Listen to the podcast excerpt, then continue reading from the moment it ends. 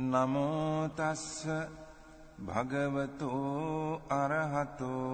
සම්මා සම්බුද්දස්ස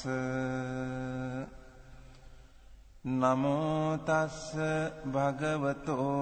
අරහතෝ සම්මා සම්බුද්දස්ස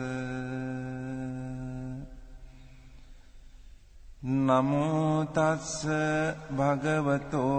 අරහතෝ සම්මා සම්බුද්දස්ස.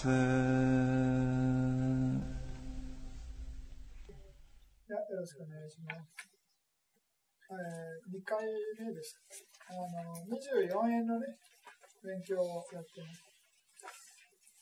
それで、まあ、初めての方は非常に難しいと思いますけれども、まあ、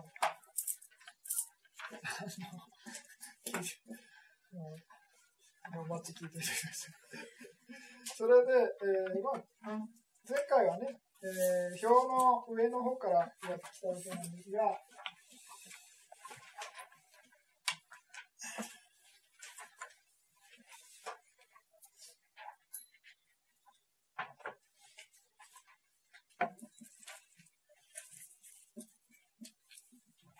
この最初の、まあ、大きくあのグループ分けしてね、演技の勉強をしてたわけなんですけれども、まず最初のグループっていうのはね、心と心の関係のちょっと勉強をやりました。それで、えーまあ、そういう縁と縁所生というような言葉があるんですけれども、まあ、この縁っていうのがね、えーまあ、原因というか、それで、まあ、縁所生っていうのが結果みたいな感じでね。で、その縁によって、まあ、縁所生が起こるわけなんですけれども、この縁っていうのが、まあ、その何新しく生じさせたり、ね、する場合もあれば、もうすでに生じているものを助けるとか、ね、維持するみたいな働きもあります。ですから必ずその生み出すような働きばかりじゃないということですね。それで、えーまあ、先ほどここの勉強もそうなんですけれども、これは心と心の関係ということで、心の法則をまあ、あのにじゅうよんえんで説明しているようなものなんですね。ですから、まあ、心っていうのは、まあ、消滅して流れ続けているわけなんですけれども、そのだいよん章でね、えー、心の流れを勉強したんですが、その心の流れのね、心と心の間の、まあ、縁起関係を、まあ、いろいろなね、えー、その言葉っていうかで説明しているわけなんですけれども、一番上の無間縁っていうのは、まあ、心と心の間にね、まあ、間が、間がないですよみたいな感じですね。間がないってことでね、無間縁ってことで。それで、まあ、心がずっと流れてるわけなんですけれども、心っていうのは、まあ、瞬間のね、間も間を空けずに流れ続けてるってことですね。で、まあ、この言葉で、まあ、一番、あの、わかりやすい例、わかりやすいっていうか、わからないんですけれども、あの、死後ですよね。死後は、あの、大乗仏教ですと、あの、中とか言ってね、えーまあ、生まれ変わる前に、まあ、四十九日とかね、えーまあ、そういう別な世界にいて、次の生というか、あの新しい生まれ、業にね、従っていく世界が、まあ、決まったらね、その先に転生するみたいな、転生するみたいな、そういう話がありますけれども、テラード仏教では、もう死んだ瞬間にね、もう間を空けずに、まあ、生まれますよと。いうのはね、まあ、心の法則によって、まあ、こういう心の法則の無間縁という力によって、間を空けずにすぐに生まれ変わるみたいな感じの、まあ、根拠となってるみたいな感じですね。それで、えー、まあ、そういうようなことで、まあ、心っていうのはね、えーまあ、常に生じては滅して、生じては滅してを、その間を空けず流れ続けてるみたいな感じです。それで、まあ、極無間縁っていうのはね、えー、同じような意味なんですけれども、まあ、お釈迦様がね、えー、相手によって、まあ、待機説法ということでね、いろいろな用語を使って説明、あの、説法しているわけなんですが、まあ、同じようにね、えー、無間縁と、意味的には同じなんですが、無間縁と極無間縁というのは、極無間縁というふうな言葉で用語を説明したらね、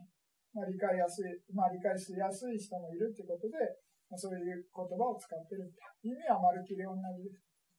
で、まあ、非有縁というのも同じように存在しないことによってね、まあ、縁となるということですね。離境縁というのは過ぎ去ることによって縁となるということで、まあ、全てまあ同じ意味です。ですからこうやってね、あらかの指針を除くとか、まあ、いろいろ前回説明しましたけれども、まあ、これは心の法則ということですね。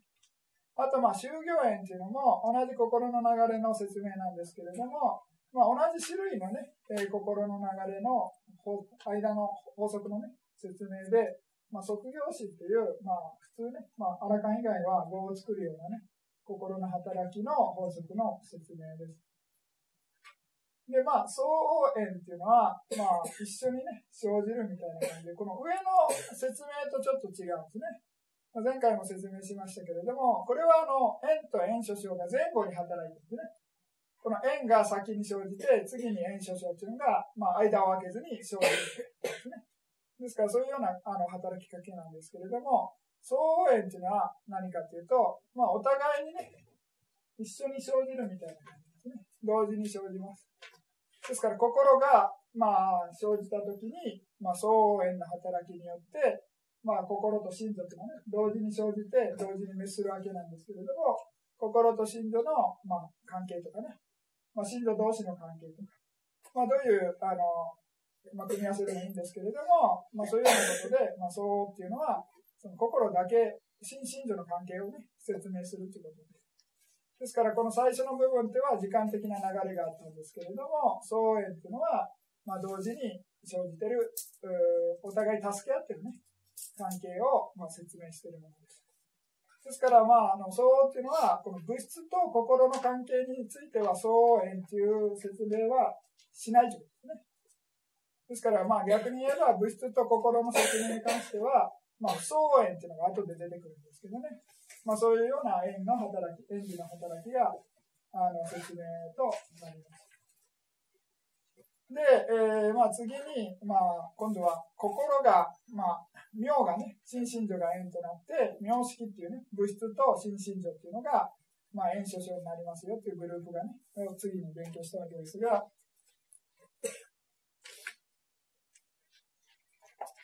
まあ、これは、まあ、因っていうのはね、仏教用語で、まあ、その原因の因っていうよりかは、その六因っていうね、用語があります。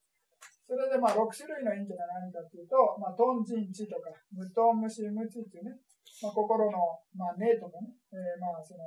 元みたいな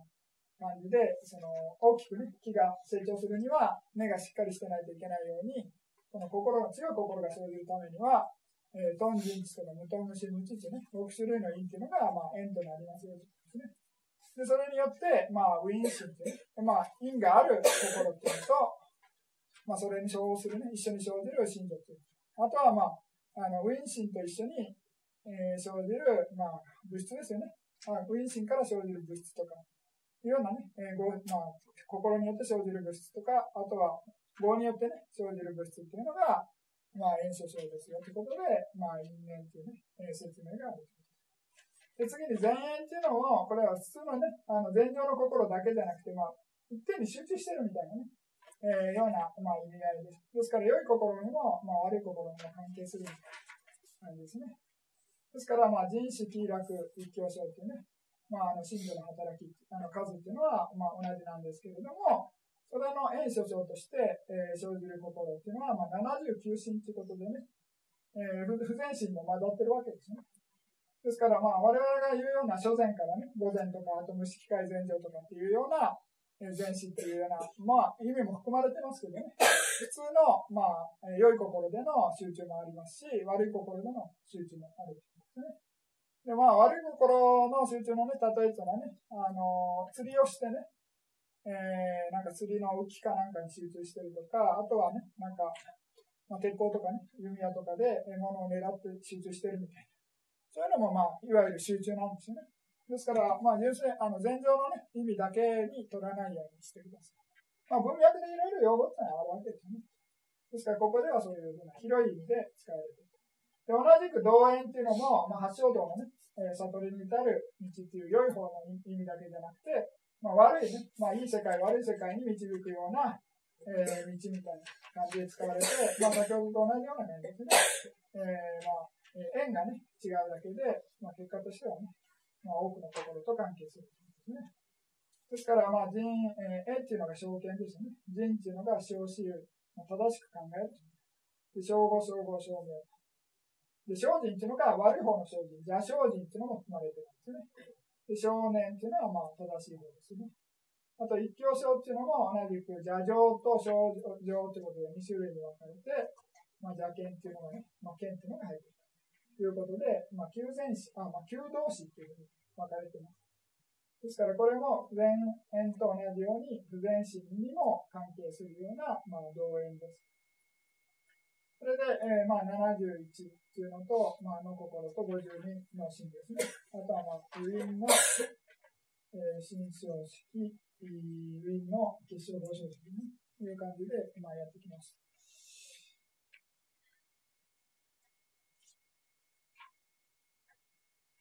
まあ、前回のおさらいですよね。えー、それで、まあ、苦笑合縁っていうのは、まあ、合縁をに種類分けてですね。合っていうね、皆さんよく、まあ、その仏教でね、合論っていう話が出てきますけれども、まあ、原因があってね、まあ、その、その結果の、を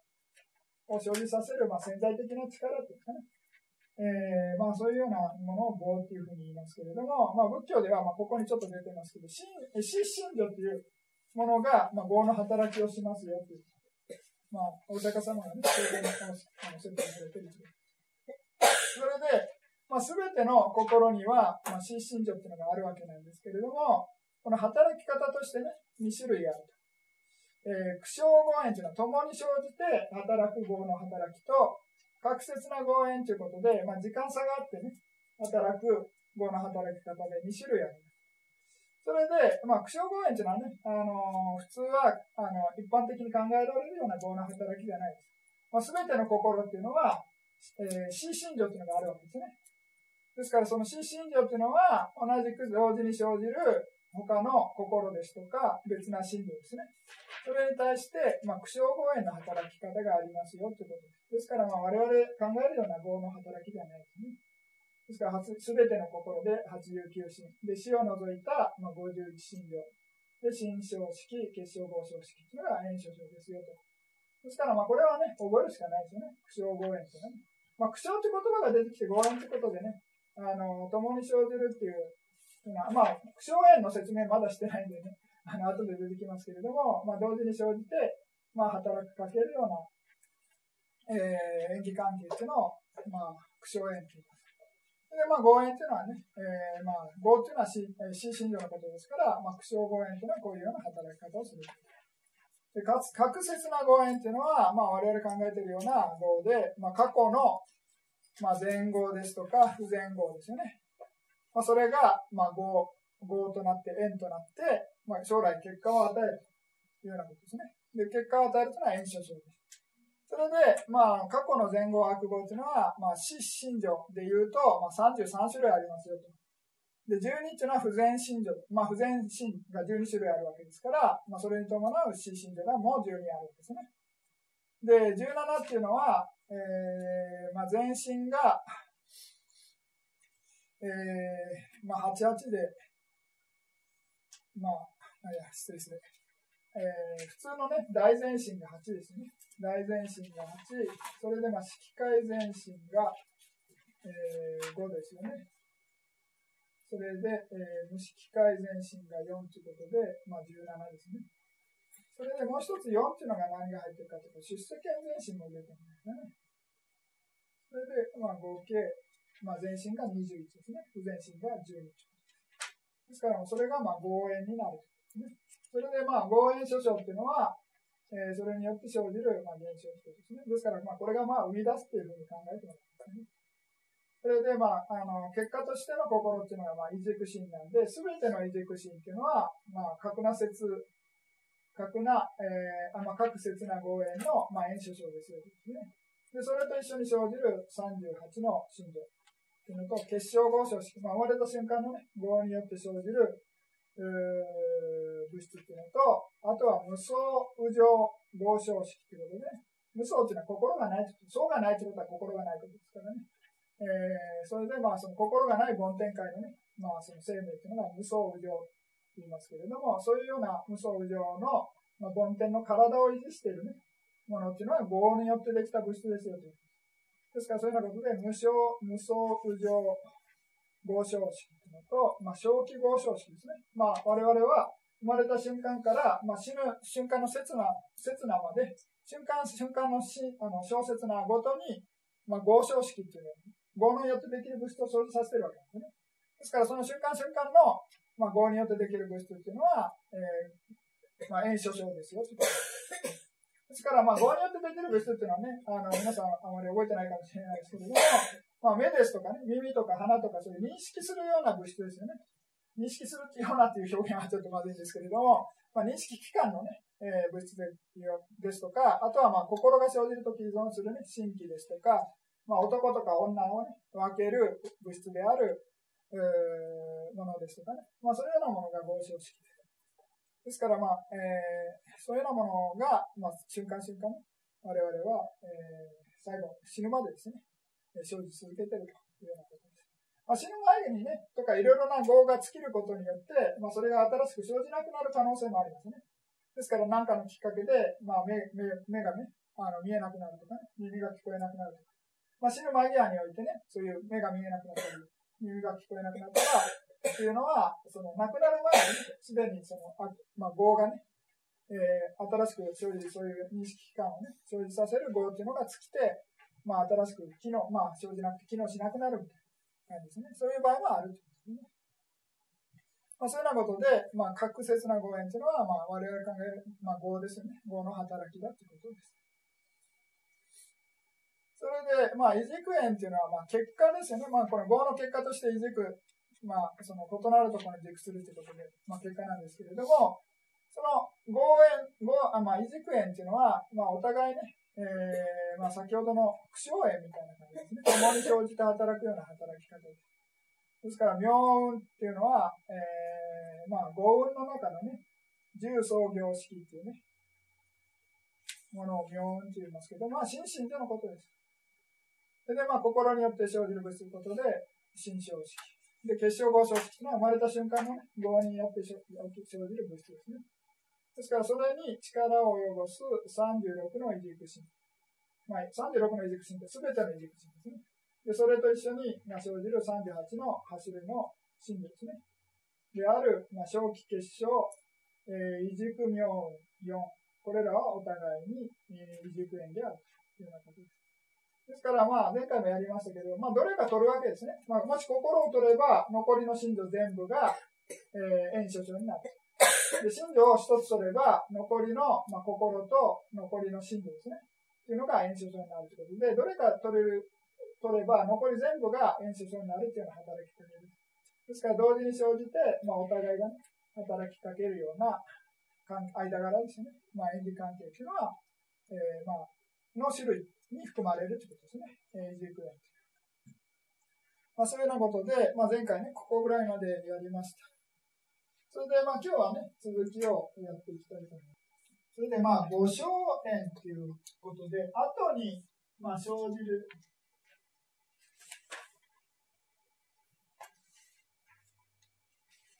ていう、まあ、じゃあ、何の後に生じるかということですよね。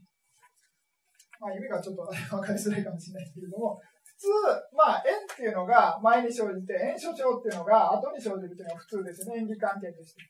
で、これはちょっと変わってるってことで、その、縁が、縁所長の後に生じる。わかります。ピン、まあ、ピンとこないかもしれないですけれども、まあ、あの、ちょっと図を、図はありましたっけ。ちょっと、トイレの図ね。あれ、失礼。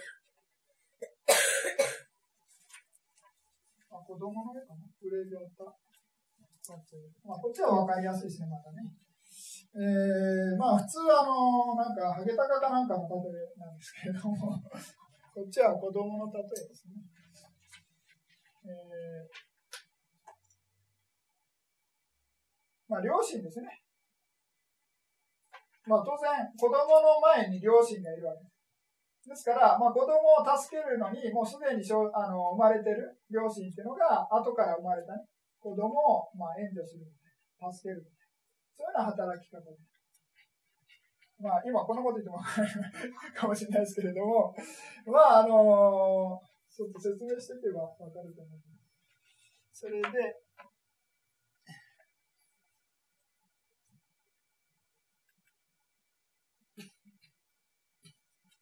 まあ、これは、えー、何があるかっていうと、まあ、名と式っていうことで、もうこの、この物質っていうのが先に生じてるんですね。物質っていうのが先に生じてるわけです。それで、後に生じた心っていうのが、もうすでに生じてる物質に、に働きかける。ですから、その五章っていうのは、あの、演書章の方が、後に、えー、あ、そうだ、演書章の方が前に生じて、後に生じて、違う違う。円の方が後に生じてるということですね。円、普通円が前に生じるわけですね。円が生じるわけなんですけれども、円が後に生じてる。ですから、えー、物質がもうすでに生じていて、で、その後生じた心っていうのが、前に生じた物質に、えー、働きかけるんですね。で、これ、あの、なんか聞いててわけ、あの、わかりづらいかもしれませんけれども、まあ単純なもので、例えば、その物質と心っていうのはね、寿命が違うっていうのを覚えてるかもしれないですけれども、その心と物質のその寿命関係っていうのは、物質の方が長いんですね。ですから、例えば心が、まあ、心の寿命が小じゅう滅ってことでね、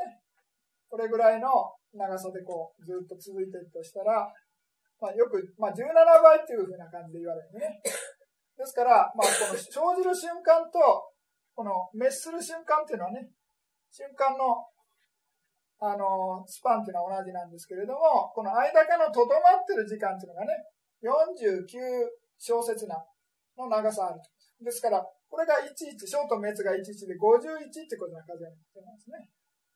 ですから、さんかける のじゅうななですね。じゅうななということで、ごじゅういちというふうな、まあ、じゅうななばいということです。それで、まあ、例えば皆さんが、えー、物を見る場合ですね。物を見る場所、なんか見えるものがあるわけですね。で、見えるためには目っていうものが必要ですよね。目、まあ、認識器官の、認識器官っていうのはあるというようなことです。ですから、その認識器官が、まあ、もしあれば、その心が生じる前にね、すでにその認識器官っていうのはもう存在しているという。それで、まあ、その存在している物質に対して、後から生じたね、心っていうのが、まあ、その、その物質を維持させるみたいな働き方をしている。ですから、あの、子供の例えがありますよね。子供っていうのは、後から、まあ、あの、両親のね、が産んだわけですけれども、まあ、母親が産んだわけですけれども、まあ、その両親っていうのはもうすでに存在しているわけですね。まあ、子供の例えっていうのは分かりづらいですね。あの、木の例えがね、あの、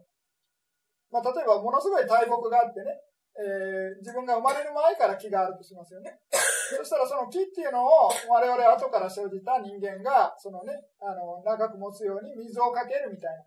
そういうような例えなんですね。ですから、まあ、心っていうのは瞬間瞬間寿命が短いわけ。寿命が短いんですけれども、この後から生じた心っていうのが、まあ、まあ、例えばこの心がこの物質に対して働きかけると。もうここで生じてるわけですね。わかります？まあ、例えば一つ前に生じたとしたら、まあ、物質っていうのはもうここで生じてるわけで、この心が生じる前に生じてるわけですね。ですから、この心を、この物質を維持するために、後から後から、このずっと助け続けるみたいな感じですね。ずっと、こんな感じ。物質を助ける。そういうような働き。ですから、後から、まあ、その、生じた心が前に生じてる物質っていうのを、まあ、維持するのを助けてるっていうかね、生み出すわけじゃないですね。生み出すわけ。そんな働き方です。それで、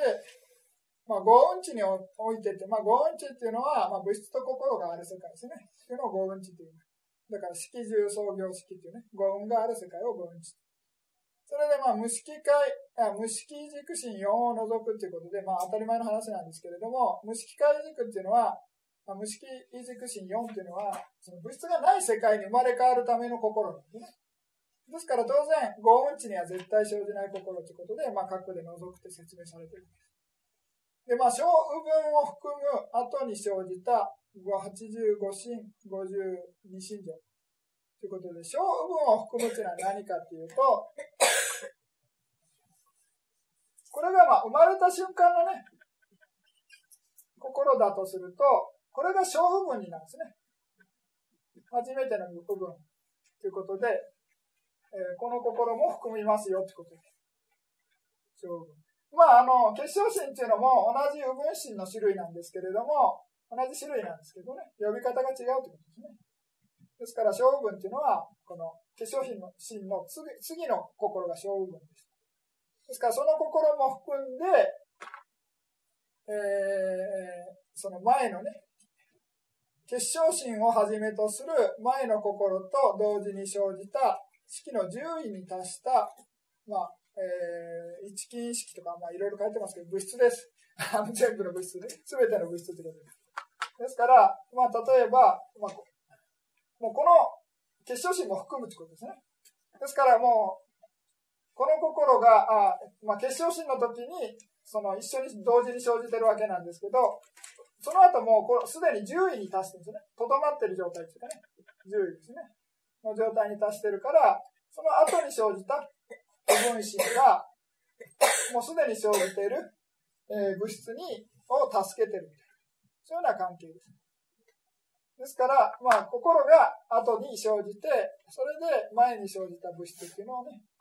助けてるってことですね。これが、えー、五性円です。それで、まあ、一金式、二金式とか、まあ、いろいろ書いてますけど、その物質っていうのはね、えー、よん種類の原因によって、まあ、生じますよってことなんです。それで、まあ、これ、第六章、まあ、見返す、見返して説明すればいいんですけれども、やった方がいいかな。えー、っと、せっかくだから戻ってやります。ごじゅっページ見ていただきます。ごじゅっページ。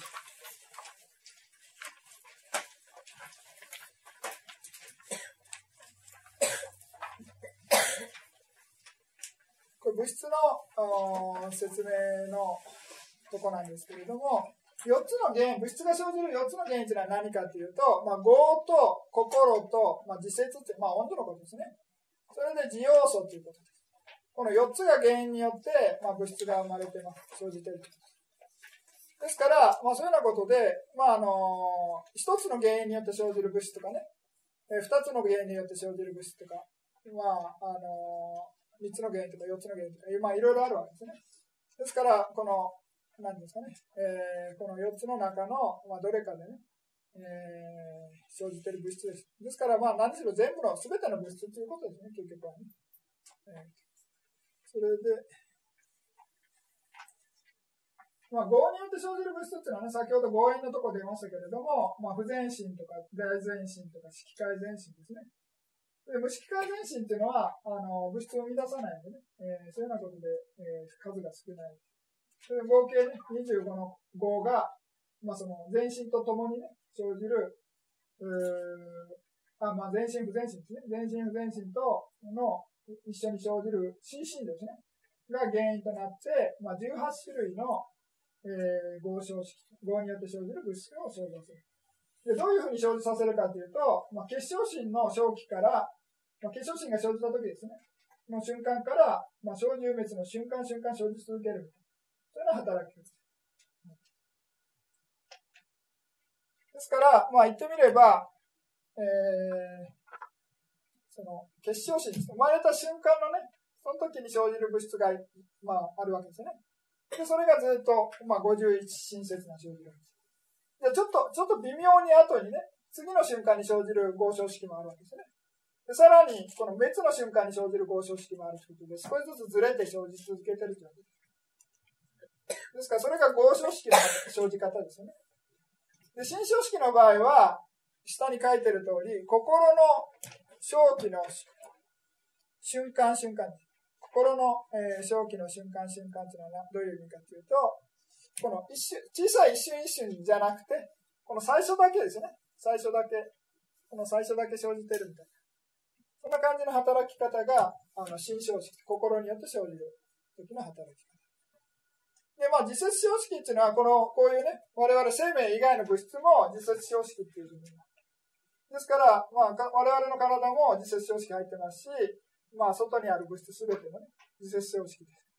ですから、まあ、自節生式っていうのは、まあ、ずっとね、えー、途切れることなく生じ続けてるみたいな感じですね。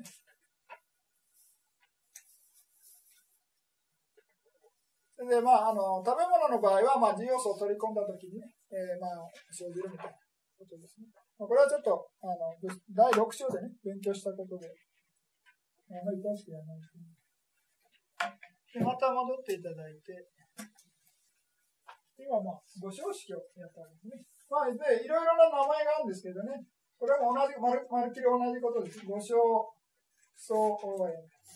まあ、不相応というのは何かってまだやってないかな、やってないですけれども、あの物質と心の関係を不相応ということですね。一緒に、あの、そうしませんよ。五相応縁、まあ、存在することによって助けるみたいな。で、まあ、過ぎ去らないことによって助けるということで、まあ、同じグループです。というようなことです。で、次に、えー、今度は逆ですよね。全生縁です。まあ、これは別に不思議じゃないですね。えー、先ほどよりかは分かりやすい。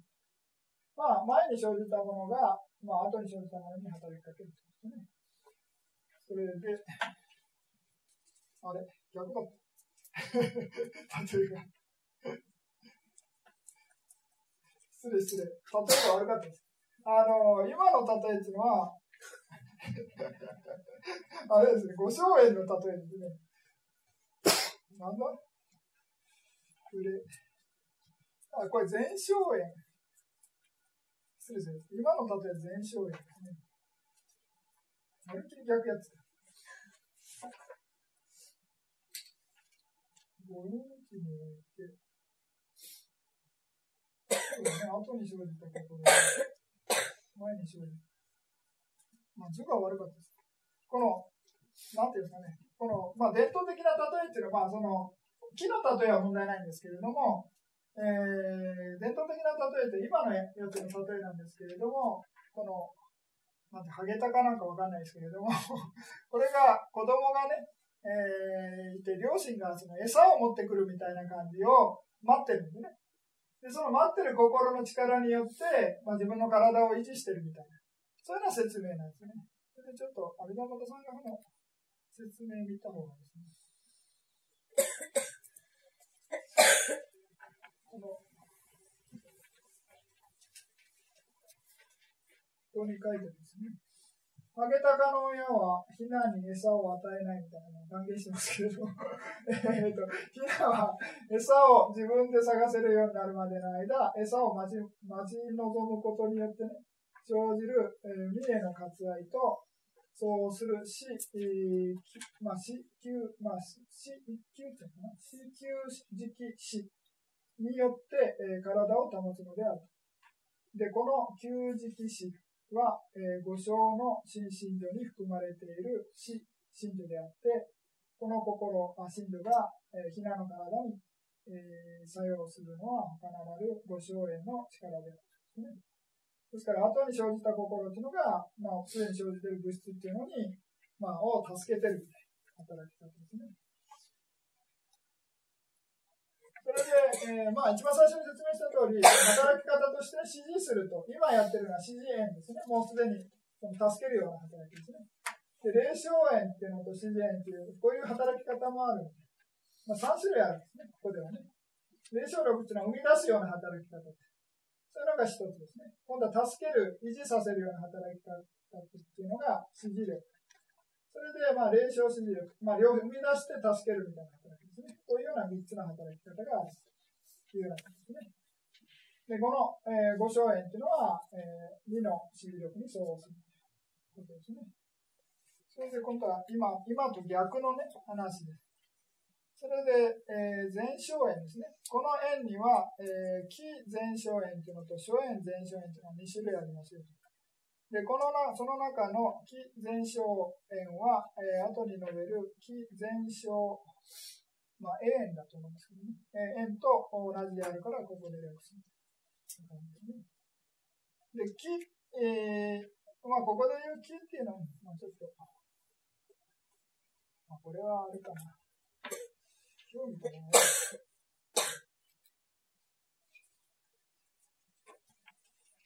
まあ、ろっきっていうのは何かということですね。まずね、このろっきっていうのは、現に微絶心っていうね、認識期間のことと、あと、心期っていう期っていうことです。それがまあろっきっていうのが円となって、まあそれによって生じる心っていうのが円所生です。ですからまあ物質がまあ円となって、それでまあそういう認識の心が生じるってことですね。ですからまあ認識する心が生じるためには、まあ目、見る心ですね。見る心が生じるためには、その 見, 見る、見ることができるっていうんですかね。見る心を生じさせる物質っていうか、目、目っていうね、えー、物質が必要なわけですね。聞く心が生じるには耳っていう物質が必要なわけです。まあ、鼻とかね、舌とか体とか、まあ、そういうように心っていうのも同じく心気っていうのが必要だと。ですからこのろくしゅるいのね、気っていうのが、まあ、円となって、それで、なんですかね、えー、五蘊においてっていうのは、まあ、物質と心がある世界ですね。っていうのを五蘊っていうの。それで、死、えー、無識、異軸を除くっていうのは、これはあの物質がない世界にしか関係ない心なんで、これを除いてるってことです。ですから、まあ、七識界っていうのは、まあ、あの本来は全ての心なんですけれども、えー、よっつのね、えー、無識界、異軸心っていうのを引いてるから、はちじゅうきゅうひくよんってことではちじゅうごになってる。で、同時に生じる、まあ、心情ということで、ごじゅうにしんじょう。ですから、まあ、そういうようなことで、えー、まあ、そういう認識するような、認識するための物質っていうのが、えー、その認識する心を助けてるっていうことですね。そういうような働き方です。ですから、まあ、先ほどの、あのごめんなさい、あの、例っていうのは、あの物質ですよね。物質のうちです。子供、親が子供を育ててるみたいなことですね。親が子供を育ててるということで、親が、まあ、あの物質、目とか耳とか鼻とか認識する物質の例えですね。で、まあ、後に、あの子供っていうのが後に生じた心みたいな感じですね。ですから物質がその心を、まあ、助けてるみたいな、そういうような関係ですね。これが、まあ、全生円ですね。で、まずこれが、今言ったのが、気全生円ですね。ですから、気っていうのは、まあ、元気って目ですよね。えー、にきっていうのが耳ですかね。力っていうのが鼻で、絶気っていうのが舌ですね。あと、心気っていうのは体の気ですね。この体触れたものを認識する時の物質っていうのが心気ですね。で、あとは、まあ、心が生じる時の心気。依存する物質っていうのが心気。ですから、そういうような、えー、気っていうのが、えー、円となって、まあ、いろいろな、その、まあ、よっつのね、無識界異軸心を除く、はちじゅうごの心と心情っていうのを、まあ、助けてる。そんな働き方ですね。それで、えー、まあ、表のね、えー、とこに、一番表の、この気の章っていうのがあるんですけど、ここの部分を見ることによって何 の, あの物質に依存するかっていうのが書いてあるんですね。一番後ろの折り込みの表です。それの中にこの不全、えー、不全心じゅうにっていうのは全部心ですね。心気に依存してる。それで、まあ、元識っていうのは元気に依存してる。まあ、これ当たり前ですね。えー、に識っていうのはにに、に気に。っていうことですね。美、えー、識っていうのは、えー力ですね。えー、絶識というのは絶気ということですね。で、心識というのは心気。またそれ以外の心というのは、まあ、心気に依存する。ですから、まあ、わかりやすく言えば、現に絶心っていうね、えー、その認識の心というのは、その現に絶心っていう認識器官に依存している。で、それ以外の心というのは、そのよっつのね、無識界異軸心を除く、もの以外は全部心気に依存する。ですから、ここを見ていただければいいんですけれども、何も入ってないですね、これね。これは何かっていうと、この物質がない世界に生まれ変わるときの関係する心ですから、これだけは、あのー、関係ない。その依存する物質がないということですね。それで、このこちらのね、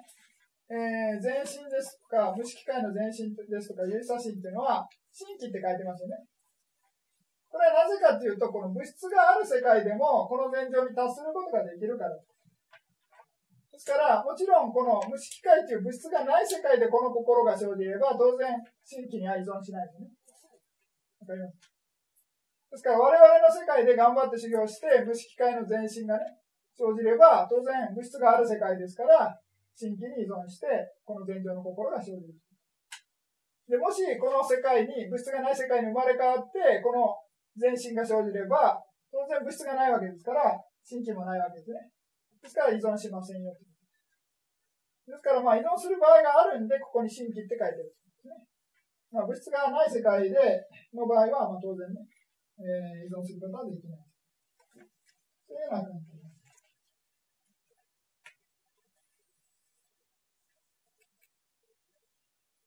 これがまあ前半の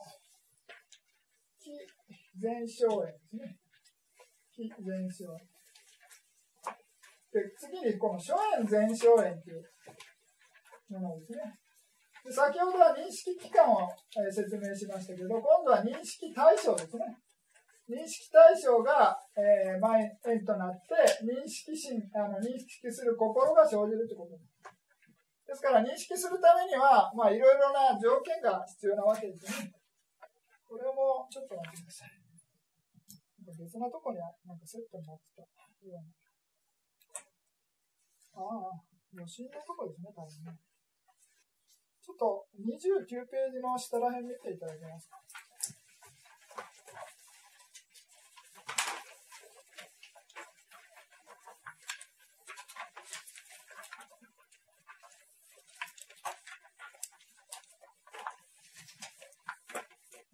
あの認識、まあ、五識が起こるよっつの要素ということで、まあ、先ほど説明したのは、その気の方ですね。これ、常識って書いてますけど、気、あの、気識って言っても同じことです。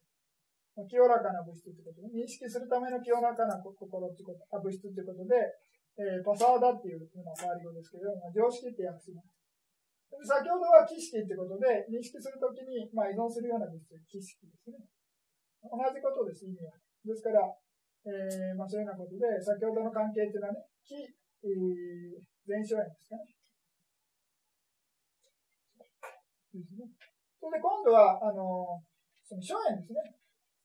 初炎として、まあ初炎前哨炎ということで、この色初炎って見えるものですよね。見える、まあ、色とか形っていうね。それが物質だってことですね。色初炎。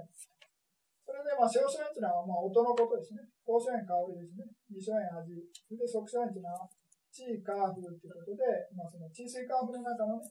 えー、水の要素を逃し、外した、えー、みっつの物質というのが混ざったものをね、我々は触れるというふうに、あの、感じることができるということですね。というようなことで、えー、今度は初炎としてはね、この色小香味即というふうなものが、まあ、五初炎になる。で、それ以外の対象全部が六初炎、あ、法初炎になります。法初炎。その、法っていう言葉はね、非常に難しいんですけれども、初炎の場合はもう簡単です。あの、その、色小香味即っていうね、このいつつの、こあの認識対象以外すべて法初炎です。もう、あの、外れるものないです。全部すべて。もう、涅槃も含んで、あの、性説も含めてね、概念とかすべて法初炎。ですから、この一つ一つのね、色初炎、小初炎、えー、高初炎、二初炎、即初炎というのが、まあ、五初炎ですね。残り全部、これを含まないすべては法初炎。それで、えー、まあ、見る心が生じるには、あのー、その目っていうね、認識器官がしっかりしてないといけない。で、見える対象がないといけない。で、真っ暗だったら見えないんですね。ですから、まあ、光っていうのが必要だ。で、見ようという意志がないと。そういう心を向ける働きがないと、まあ、原識っていう心は生じませんよ。で、同じく音に関しても、まあ、耳っていうね、まあ、その音を認識する物質っていうのが、器官っていうのがしっかりしてないといけない。で、まあ、そういう認識対象である音が必要なんですね。それで、まあ、そのね、えー、間をね、遮るような壁とかね、そういうものが、えー、なくて、まあ、空間がね、その繋がってないといけないですね。で、まあ、当然心も認識するね、意識を向ける心が必要だと。で、鼻も同じく鼻の中の、ね、認識、香りを認識する物質ですね。香りそのものと、あとはまあ風ですね。風によって鼻のとこまで運ばれるということで、まあ、風海というのは呼び方になります。それでまあ心ですね、えー、認識すること。あ、認識した。意識を向けるということですね。これはなぜかちょっとぼーっとしてたらね、あの気づかない場合ありますよね。まあ、そういうような意味です。ですからわざわざこう見ようとかね、聞こうとか、というような意識を向けないとというような意味です。で、次に絶常識っていうのは、まあ、舌ですね。味を認識する物質。で、味ですね。それで、えー、水解って、まあ、水分がないと、まあ、その、味がつかないっていうかね、あの、舌の上の、その、認識する物質に、あの、認識できない。で、採点、意識を向けるってことですね。で、今度は新常識の場合がちょっとわかりづらいんですけれども、この我々ね、なんか触れたら認識できるような体の表面ですとか、まあ、仏教ではね、髪の毛ですとか、髪の毛の先とか爪の先以外は、この新常識っていうのが、まあ、体のね、内外すべてに、この、あの、広がってね、ありますよということですね。ですから、それが、まあ、触れたものを認識する物質っていうのが、えー、新常識ですね。で、触れる対象っていうのは何かっていうと、えー、即所縁って言いますけれども、えー、物質の別な呼び方ですれば、地位、火、風の要素の混ざったものですね。で、地の要素っていうのは硬いとか柔らかいですね。で、火の要素っていうのは暖かいとか冷たいとか熱ですね。風の要素っていうのは支える働きですとかね、その動く働きに、まあ、あの影響するような物質です。ですから、それが混ざったものが触れるみたいな感じですね。で、同じくこの、同じ、もう同じじゃないかとか思うかもしれませんけれども、まあ、地っていうね、あの、そういう硬さみたいなのがないと認識することができない。これダブってるみたいな感じになりますけどね。まあ、ちょっとしょうがないですね。それで、才っていう意識を向ける働きみたいな感じです。で、最後にこの下にね、一緒、あの、意識が起こる要素ということで、心機ですね。心機ということで、まあ、五所縁以外っていうのが方所縁。で、才っていう、まあ、あの意識を向ける働き。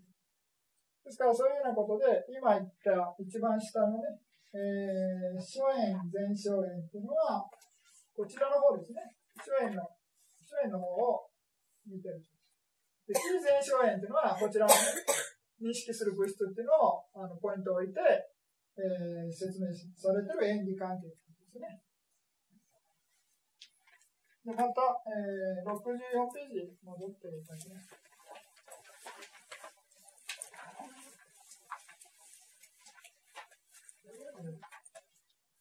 それで、まあ、先ほど説明した通り、五所縁ということでね、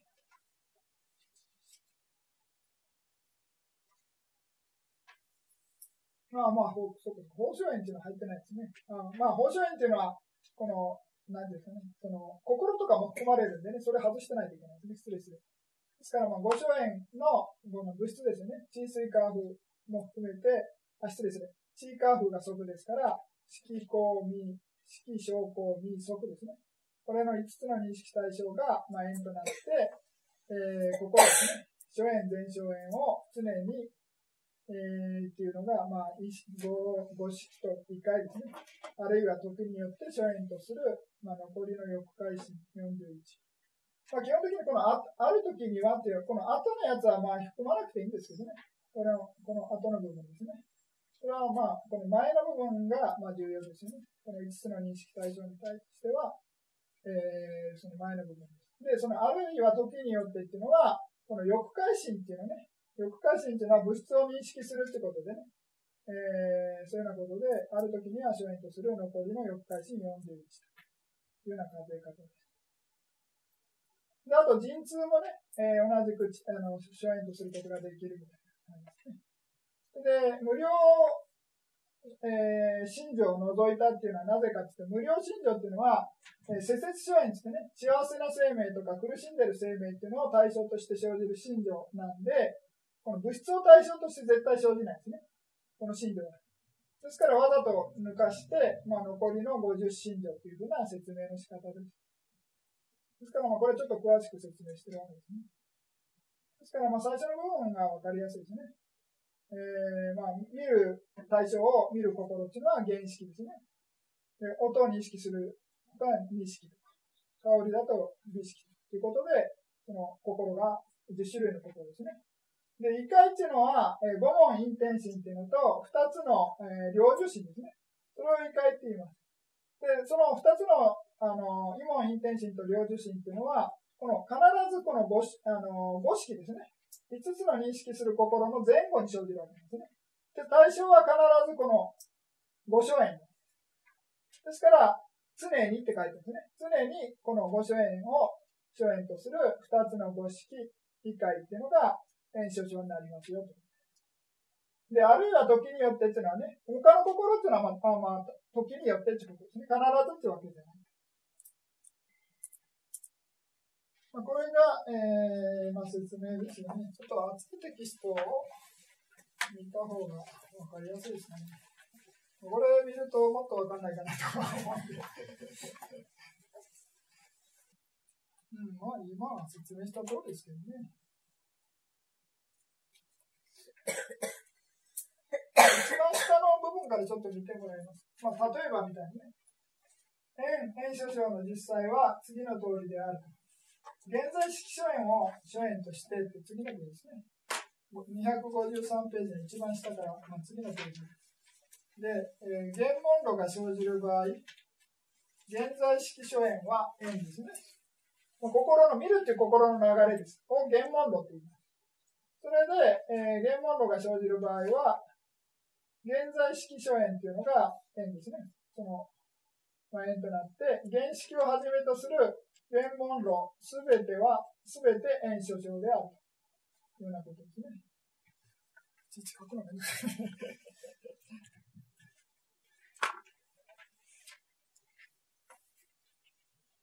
えーっと、まあ、ちょっとこれ、最初に読んでね、えー、また表を見てもらって、えー、次に、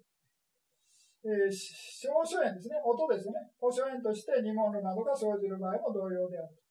で、元気を所円として習字を場合する場合、これあの修行する場合ですね、瞑想修行する場合は、元気っていうのが円で、収集する二文即行っていうのが円所長である。で、二式、二期などを所演とする場合も同様である。だから無常無、無常空無我みたいな感じでね、えー、ヴィパッサナ瞑想すると、まあそういう物質を対象としても、えー、その円と円所長の関係が成り立ちますよみたいな感じで、その説明されている場合もあるということですね。で、現在式所演を所演として、えー、点元数が生じ、えー、現在小所演を所演として点理数が生じる場合、それらの式所演は円、人通、人偏詞ですね。は円所長ということで、まあ、特別な例を挙げているということですね。それで、まあ、心の流れのとこで、ちょっと前に戻っていってね、もう先ほど言った、まあ、五式っていうのがね、えー、の中にこの原式とか二式とか美式と是式とか、あ、ごめんなさい、ページ数ってさんじゅうページ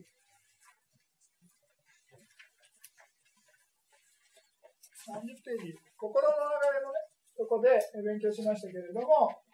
この、もう例えば、えー、この五式の中でね、原式っていう見る心が生じるには、えー、見る対象ですよね。見る対象が円となって、五式のすべてですね。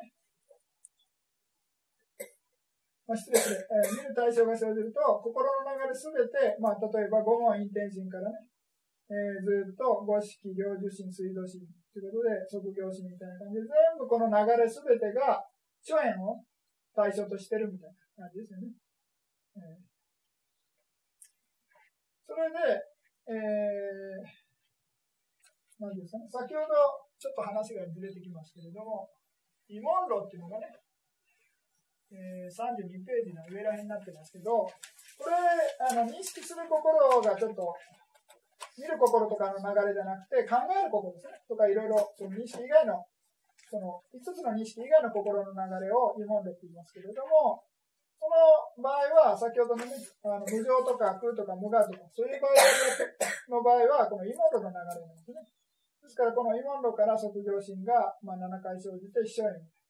そういうような場合は、あの無常空無我みたいな感じでね、